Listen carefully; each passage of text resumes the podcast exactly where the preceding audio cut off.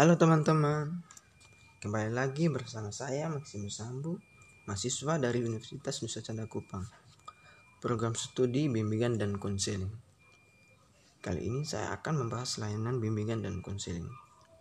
Sebelum kita mulai, saya akan menjelaskan sedikit terkait dengan pandangan atau persepsi orang yang mengatakan guru B K adalah polisi sekolah, dan juga ada dan ada juga yang menafsirkan secara positif, yaitu B K adalah tempat menyelesaikan masalah, mencari jalan keluar, dan ada juga yang menafsirkan secara negatif yang mengatakan guru B K adalah tukang pukul, polisi sekolah, tukang kasih hukum pada murid. Di sini, kita akan meluruskan pandangan atau persepsi kebanyakan orang mengenai guru B K. Baik, kita langsung masuk pada materi kita, yaitu mengenal apa itu layanan dan bimbingan konseling. Baik, di sini saya akan sedikit menjelaskan tentang apa itu layanan bimbingan dan konseling.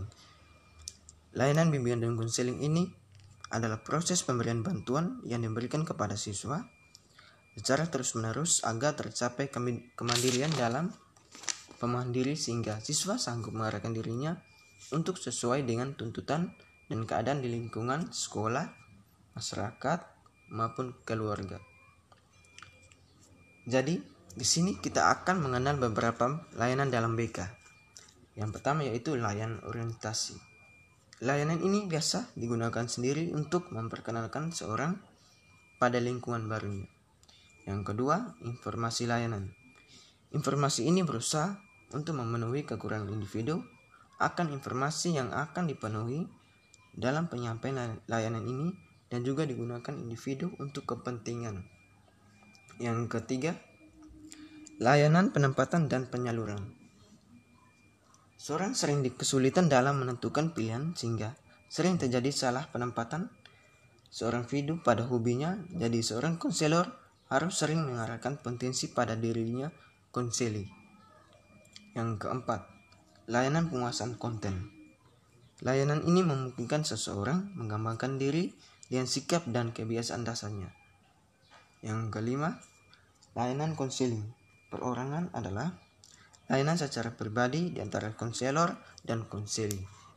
Yang keenam, layanan konsultasi. Layanan ini digunakan seorang konselor dan konseli yang memungkinkan konsultasi memperoleh wawasan dan cara-cara yang perlu dilakukan dalam menangani kondisi dan akar permasalahannya. Yang ketujuh, layanan mediasi. Layanan ini biasa digunakan atau dilakukan oleh konselor dan satu orang atau lebih yang tidak mengalami kecocokan atau seorang dalam masalah. Yang kedelapan, layanan advokasi. Layanan ini dilakukan oleh seorang konselor pada konseli untuk memperoleh hak-hak dirinya yang dihasilkan orang lain. Terima kasih. Jadi, baik, itulah beberapa layanan bimbingan konseling. Semoga bermanfaat. Terima kasih.